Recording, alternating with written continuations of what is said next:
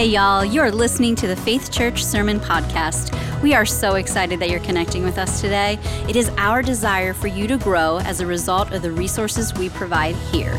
We pray that this blesses you today as you seek to know Him more.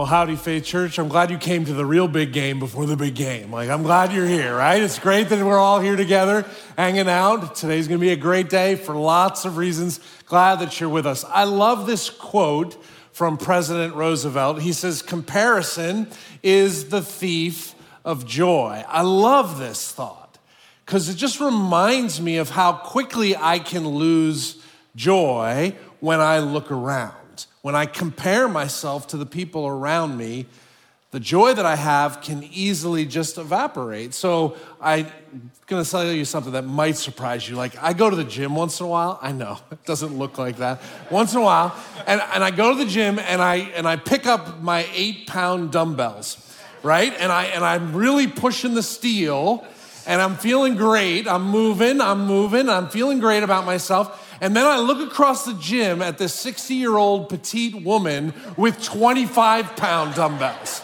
And I'm not exaggerating. I come home and tell my wife this. And I'm like, why even bother? Like, why even bother? I, have these, and if I picked up the 25 pound, I wouldn't be able to move my arms for a month. And this little woman is, she's just cranking these 25. And it just makes me in the moment, and again, I'm not exaggerating. Ask my wife about this. In the moment, I'm like, I don't care about physical fitness. I'm not lifting anything ever again. Give me a bag of Doritos. Like, just the diet is shot, the New Year's resolution. Because I'm happy with the eight pounders until I see the petite 25 pounders on this woman. I'm like, what the heck? I'm so weak. I am nothing. I am so small, right? It's like comparison just kills everything, doesn't it?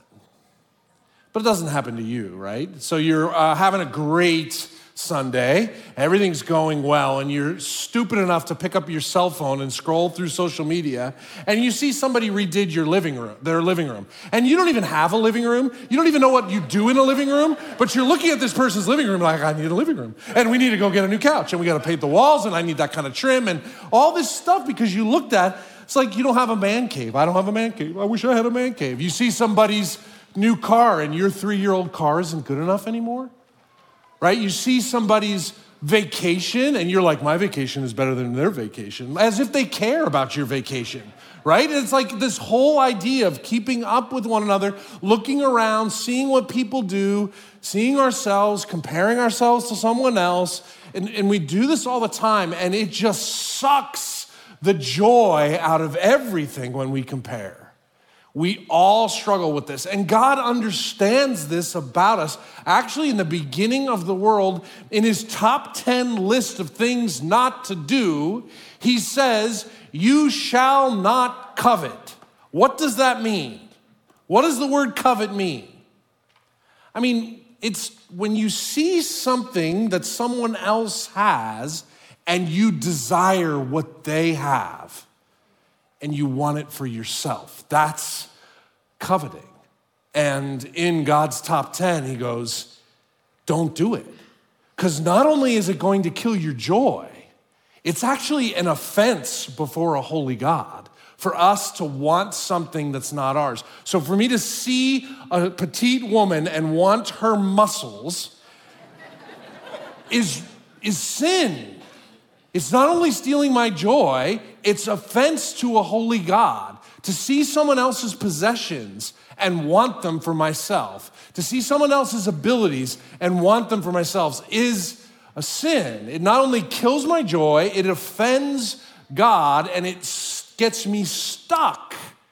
And we all find ourselves doing this all the time, right? We're looking around and we're constantly sizing people up. Am I stronger or am I weaker? I mean, guys do this, right? Girls probably go, is she prettier or not prettier? Like, right? We all do this. We're doing this comparison thing all the time smarter, weaker, stronger, richer, you know, all this stuff all the time. And it gets us stuck. And I think God has something better for us than this, right? And so today, Jesus is going to interact with two sisters, two ladies from the same family. And I think he's going to instruct us on how to deal with comparison. So if you have your Bibles, Luke chapter 10, verse 38 through 42. and, and kind of wanted to just mention to you as we move into this part of our Sunday that oftentimes, as you're turning in your Bibles, I say to you, hey, let's pray. Not every day, not every Sunday, but a lot of Sundays. I say, let's pray together. Why do I do that? I thought I'd explain that today. Because the gathering that you're in right now is unlike any gathering you're in in any other part of your week. Right? And I'm not talking about faith church, I'm just talking about when brothers and sisters of the Lord Jesus Christ gather together in his name, he is here with us in a very unique way. Unlike any gathering you will have this afternoon or evening, unlike any other place you go to where all kinds of voices happen, when brothers and sisters of Christ gather to open up his word together, God is here in a unique way to do what?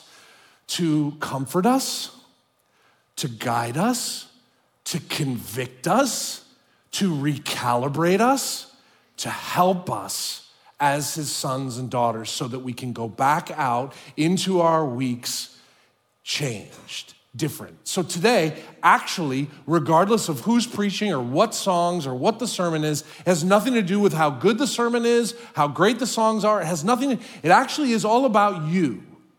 How do you approach this moment? Are you here in body and not in soul? You just show up to church? Do you come expectant? Do you come eager? Do you want to hear from God? He wants to talk to you. Or are you just going through the religious motions? Because if you're just going through the motions, it'll just be another gathering. But if you're hungry to hear from God, He wants to speak to His sons and daughters and encourage His sons and daughters. And so when I pray at the beginning of a sermon like this, it's often to get my heart recalibrated for our time together. And it's an opportunity for all of us to recalibrate our hearts to say, God, we're hungry. We want you to feed us. So, Father in heaven, hallowed be your name. You're great and mighty in all your ways. You're kind and gracious to us. And you know just how frail we are, how quick we are to compare ourselves to others. And you've commanded us to not covet, we're quick to not obey. You get us, you love us, and you gathered us today in this specific moment of time to encourage us and to comfort us, to show us ways we can grow and change. You gathered us together for this purpose. So please help us, God and be present here. And we give you our humble hearts and we ask you to remove all distractions. We open our hearts up to hear from you, that your word would speak and that no voices of anything would distract, but yet the truth would be known by each of your sons and daughters. And if there's anybody here or listening online that doesn't know you, that today would be the day of their salvation, they would come to know you today as Lord and Savior. Please, God, please do more than we can ask or imagine and fly, eagles, fly. In Jesus' name, amen. Right? We can bring God everything. We can bring God everything. We bring Him our full selves and we ask Him to help in every situation. Now, Luke chapter 10. We're introduced to this passage to two sisters. Martha is the older and Mary is the younger. And they have a brother that's famous named Lazarus. He's famous for he was dead and Jesus rose him again from the dead. So you have Mary, Martha, and Lazarus. Mary is famous for being the person who anoints Jesus with perfume before he dies. And so you have this family, these three individuals, Mary, Martha, and Lazarus. Today we're going to look at Mary and Martha, but they have this close relationship with Jesus. And on his way to Jerusalem to be arrested and put to death, Jesus stops at their house, and this interaction takes place where we can discover something about freedom from comparison. Luke chapter 10, verse 38. As Jesus and his disciples were on their way, on their way where? To Jesus being arrested and crucified. When they were on their way, he came to a village where a woman named Martha opened her home to him. She had a sister called Mary who sat at the Lord's feet listening to what he said. But Martha was distracted by all the preparations that had to be made. She came to Jesus and asked, Lord, don't you care that my sister has left me to do the work by myself? Tell her to help me. Martha, Martha, the Lord answered, You're worried and upset about many things but few things are needed. Indeed, only one. Mary has chosen what is better, and it will not be taken away from her. So get this scene in your mind it's a dinner party. There's a famous rabbi named Jesus who's close family friends with the host of the party. Martha's the older sister, and she's the consummate host right? And so likely this dinner party wasn't planned. It sort of just happened as Jesus is walking his way. And Jesus doesn't go anywhere alone, right? He rolls with an entourage of people. So imagine they show up at your house and this is Jesus. Like you know him and you love him and he's famous and he's on his way to Jerusalem and you want to put out a spread for him. And so Martha is super concerned about being hospitable and making sure everyone's taken care of. It's beautiful and reasonable for her to want to do that. And her sister Mary is sitting listening to Jesus. And I would imagine among two sisters, there was a lot of communication going on without a lot of saying anything right? So I would imagine that Martha is giving Mary the hairy eyeball. You know what that is? Like, she's like, I mean, I mean, all kinds of sign language happening, right? At the dinner party, trying to say to her, like, really? I would imagine, I'm just using my imagination, at some point, she's sort of mouthing to Mary, like, right? Like it's gotta be two sisters. And I would imagine at some point she's finding her way up to Mary to whisper to her, go get the chicken out of the Instapot. Like you, she's gotta be doing all the things that sisters would be doing with one another. Where one sister is working like crazy and another sister is listening and lazy, and Martha's blood is boiling and the huffing and the puffing and the sighing every time she comes into the room and seeing her sister just sitting there listening while I've got all this work to do. You can almost hear it. And finally, she gets frustrated enough, and she has a close enough relationship with Jesus to say to him in verse 40, Lord, don't you care that my sister has left everything for me to do the work by myself? Tell her to help me, right? It sort of boils out. And you talk about a moment where Martha is losing joy, right? She's comparing what she's doing to what Mary is choosing to do. And she's not able to see that she's choosing to be hospitable and serve food, and Mary's choosing to listen, and it's a choice. Instead, she makes a comparison and she moves from comparison to accusation. Did you notice?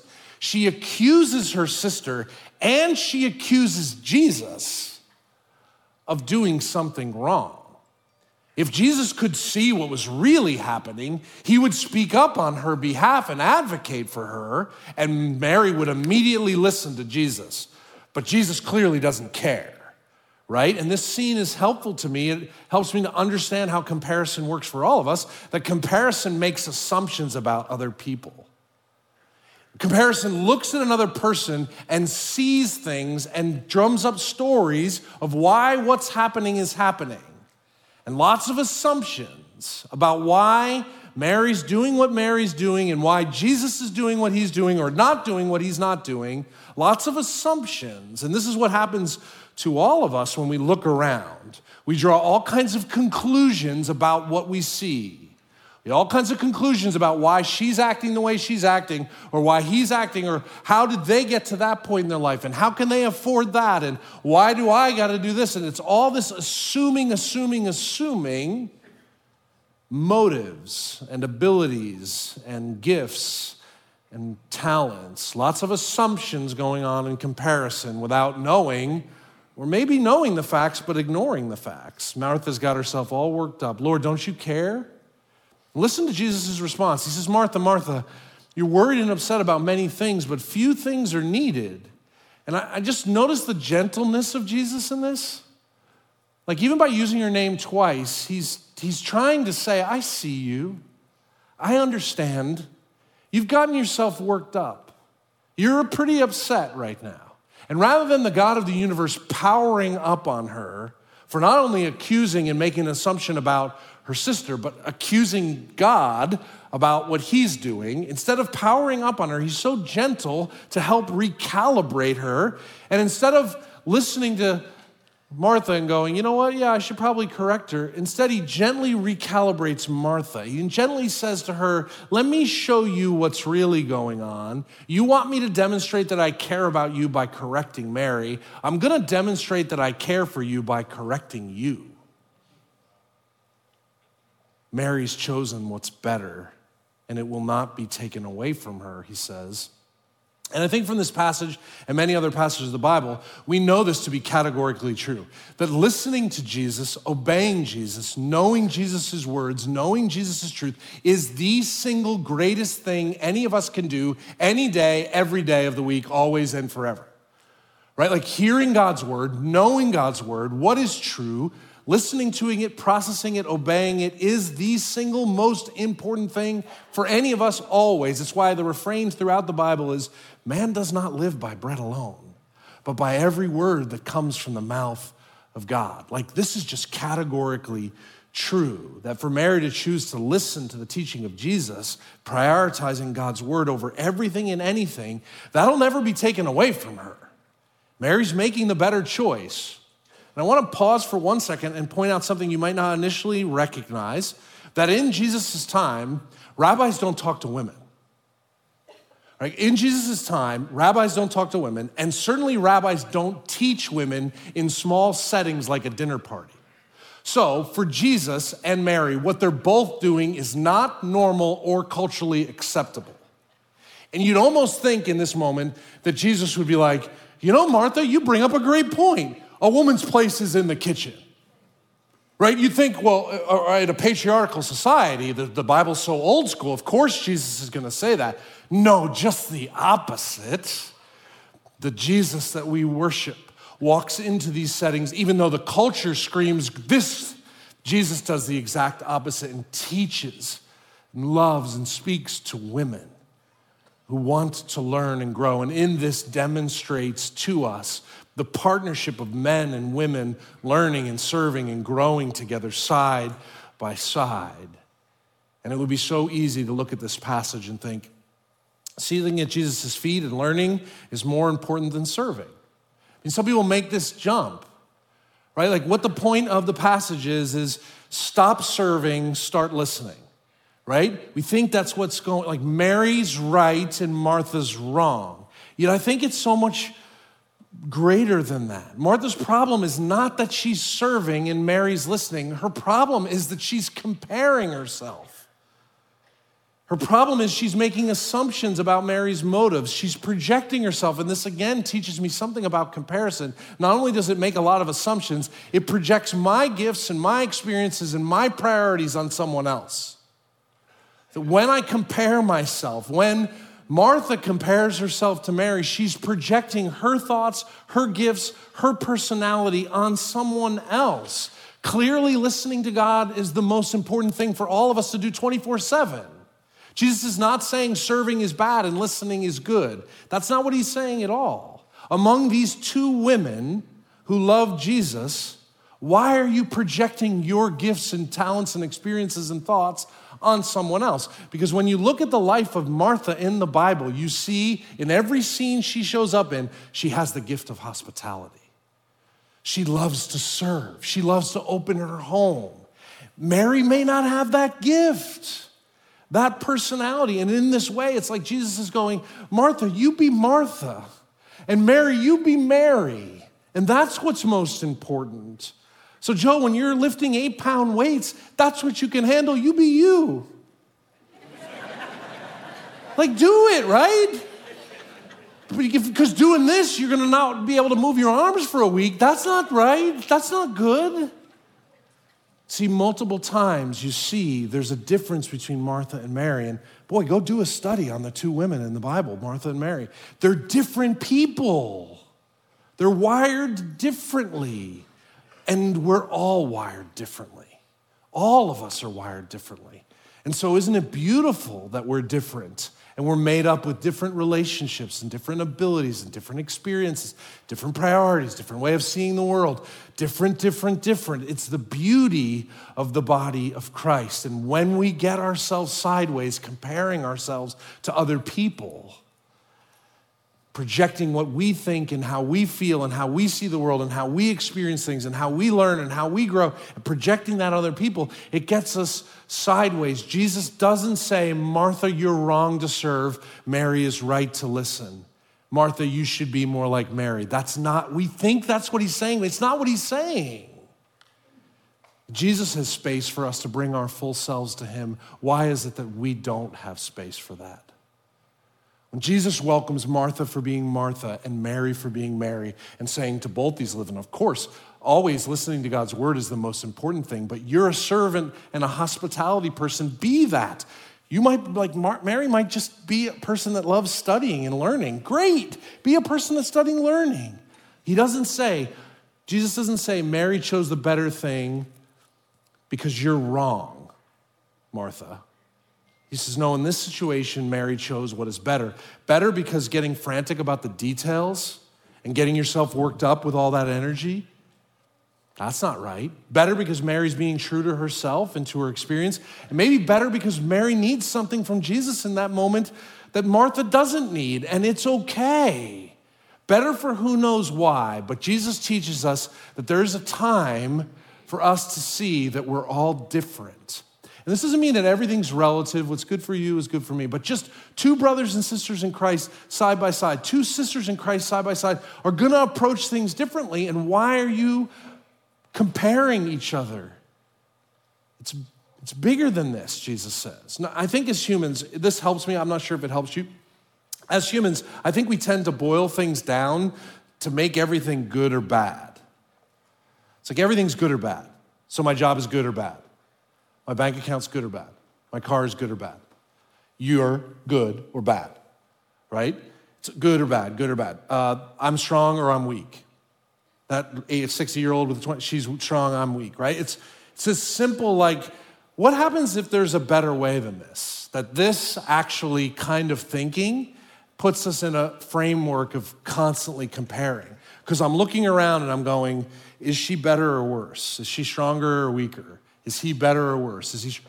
It's all, and if that's the way to look at the world, it just almost fuels comparison. I wonder if there's a, a, a different way, a better way of looking at things. I wonder if we could look at sort of making decisions and stop looking at each other and walking with Jesus and seeing that life is a series of decisions that's about sin, it's about what's good, and it's about what's best. So just broaden your mind for a moment and go, well, maybe what's the better way? So, in every situation, if I'm able to look at things and go, there's a better way at every crossroad. Every, every situation I find myself in, there's a better way. And I don't have to look around for this to be true. I can look at myself and go, you know what? In every situation, I can make a sinful choice. In every situation, I can make a good choice. In every situation, I can make the best choice. That there are sinful opportunities, there are good opportunities, and there are the best opportunities. That rather than looking around, that I could choose a better way by simply going, you know, this morning I chose to look at something I shouldn't, and I let that live. And I did it today and tomorrow, and the rest of the week I decided to look lustfully at something. What's the better way? The better way is to see myself in that moment of sin and say, Stop it, Joe. Ask God to forgive you and change. That's the better way. You know, sometimes when we get ourselves caught in sin, we can't even think about good things or better things or best things. We just can think about, I, I gotta stop sinning. And maybe the better way is just saying, Jesus, I'm sorry. In this situation, I just wanna choose not to sin. There's times and seasons in my life where I stop, I'm, I'm, I'm, not really struggling with sin that much. It's not that big of a deal, where I can look for good opportunities or make good decisions. That when I look at someone else, they might be dealing with something sinful, but I'm not dealing with that. So I'm not going to look at them. I'm going to look at my situation. And my situation is I got to make a good decision right now. There's got to be something good. And the better way for me is something good. There are times when I could have opportunities to make the best decisions. But you know, if I live my life going, I got to make the best decision, I got to make the best decision, I got to make the best decision, that paralyzes me and makes me look around and go, I'm comparing to that person who's always making the best decisions. That person's always making the, or I'm comparing to that person. That person's always sinful. Look at that person. They're always sinning. They're always falling short. They're always making mistakes. What happens if I could just look at my life and my decisions and my journey with Jesus and walk with Jesus and go, in this situation, the best thing I can do is not sin. So that might be my focus for today. Because this morning I botched it, but I'm not going to get stuck there. I'm going to say, I botched it this morning, but God, forgive me. The better way for this afternoon is I'm going to stop sinning and I'm going to confess my sins to God and I'm going to be different. Might be today, it's not about that. It's there's a good opportunity in front of me, and I, the, what's good might be the best thing I can do today in my parenting or in my job or in my painting, right? Like sometimes I'm painting a wall and I can only do a good job. It's okay. That's the better thing to do. Do a good job. Don't do a sinful job. I don't know what that looks like, but don't do a sinful job. Like, don't just throw it on the wall. Maybe it's okay, there's times where I can do the best job, and circumstances and situations change. But when we get stuck into thinking good, bad, right, wrong, sin, not sin, it, we get stuck and we start looking around and comparing instead of going, no, I'm gonna choose the better way. I'm gonna choose not to sin today. That's the better way. I'm going to choose to make a good decision, to seek the good opportunity. Maybe I'm going to be in a situation where I can choose the best. It's a journey, and boy, do I jump back and forth in my life across all of those things, sometimes in a single day. But that's what keeps me from looking around and comparing myself to you. So, as I think about breaking some of these habits for me, I have to choose to stop making assumptions. It's like stop looking around and making assumptions about why someone acts the way they're acting, why they're doing what they're doing. I'm going to choose to stop that. I'm going to stop projecting myself on other people. My story and your story, my gifts and your gifts, my situation and your situation, my family and your family, my money and your money are different.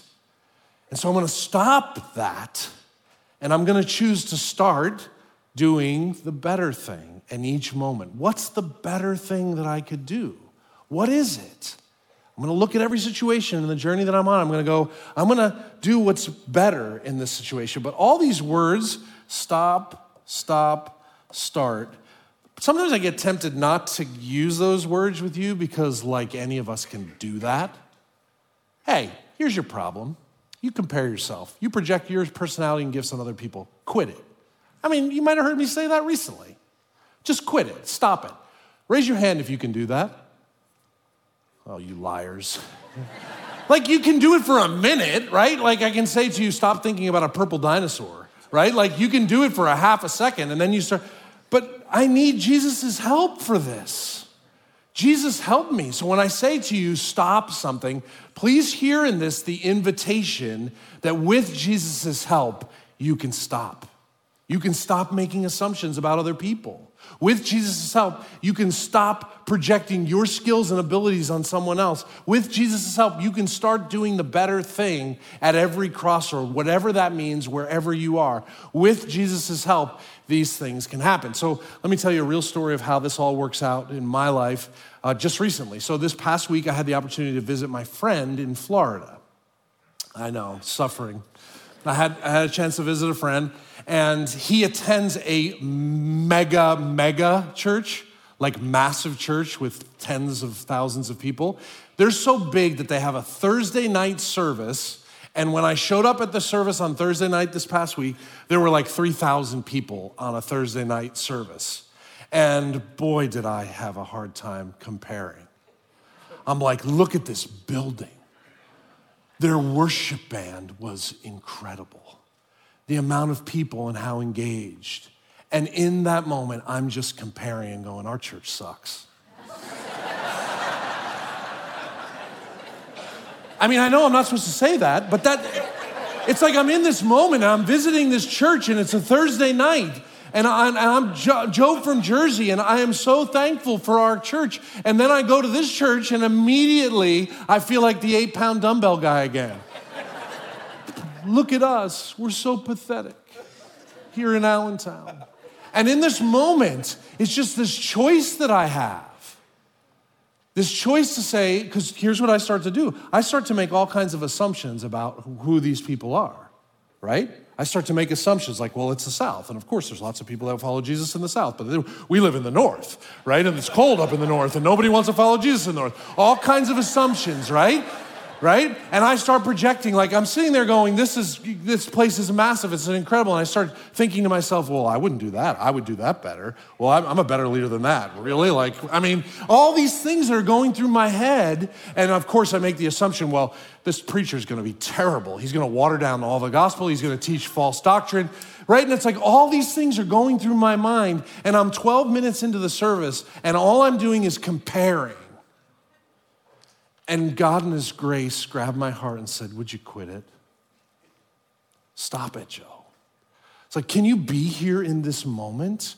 Can you be in this moment and receive and stop the comparison? Stop making assumptions about who this church is and who they're not. Stop projecting your thoughts and thinking. Can you actually just Recognize it's Thursday night in the middle of February and you're side by side with a very close friend where God wants you to worship Him and hear His word taught and have your tank filled so that you can go back to Allentown to give something away. But in that moment, I have a choice.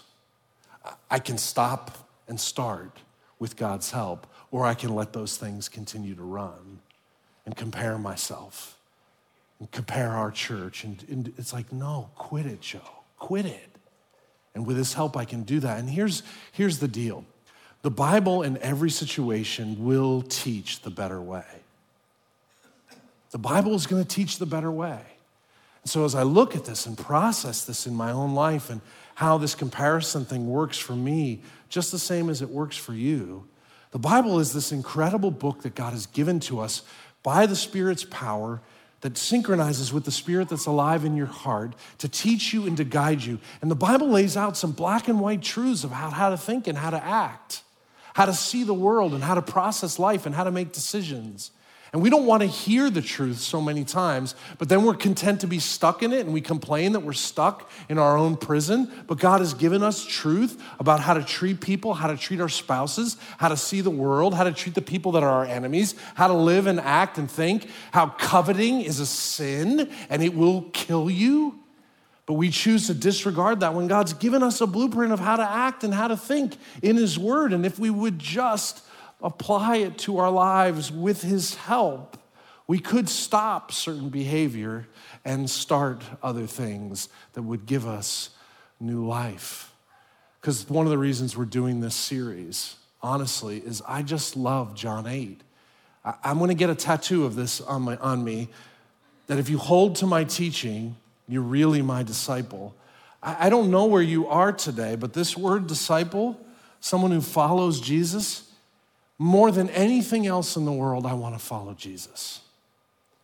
I'm 46 years old. I'm a husband, I'm a father, I'm a leader. I got all kinds of stuff going on in my life, just like you. More than anything I want, I want to follow Jesus. I don't want to follow a sports team as much as I want to follow Jesus. I don't want to follow a political party as much as I want to follow Jesus. I don't want to follow conspiracy theories as much as I want to follow Jesus. I don't want to follow my flesh and my feelings as much as I want to follow Jesus. I want to follow Jesus because when I follow Jesus, that's when I'm set free. And I want to be free. I'm tired of comparing. I'm tired of looking around at other people and saying, I wish I was like that pastor. I wish I was like that husband. I'm a better husband than that guy. That guy's a dirtbag. Look at how good I am. Like, that's exhausting. I'm tired of following all kinds of thoughts and comparing myself to all kinds of people. It's exhausting. I want to follow Jesus because when I follow Jesus, I'm set free. And it's sort of reverse psychology but like the truth of the Bible will set you free.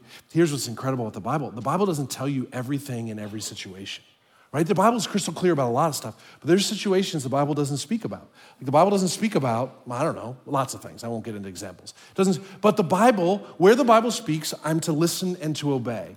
The Bible's written by the Holy Spirit. Where the Bible speaks, I'm to listen and obey. The Spirit of God is inside every believer. So where the Bible is silent, we have the option to say to the Spirit of God, Show me the truth about how to apply this to this situation that I'm in right now. And when I apply the truth of the Spirit, it may look different than my brothers and sisters in Christ. And that's okay. Where the Bible is crystal clear, we'll all march to the same drum. Where the Bible isn't crystal clear, the Spirit of God is going to guide each one of us into doing how, living out how we do this together. Where the Bible is silent, the Spirit is not, and we can listen and follow Him, but it's going to look different, brother to brother, sister to sister. Stop comparing. Listen to the Spirit, walk with Him, and hold on tight to your Bible. Would you pray with me? Father, thanks for the opportunity to learn from Mary and Martha. Thank you that you're the God who speaks to women and men, and that you don't pigeonhole any of us, that all of us have gifts and talents and abilities, that you want us to partner together and not compare. That when we start to project our story and gifts on other people, it's a path to being in prison. And when we assume something about someone else, it's a pathway to prison.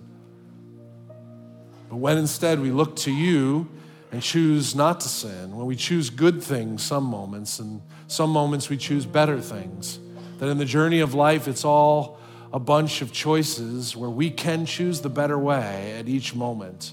And progressively we're transformed into the image of Jesus. Lord, as sons and daughters of yours, please help us to learn to be content with who you've made us to be and help us to become the best version. Through Christ our Lord, amen.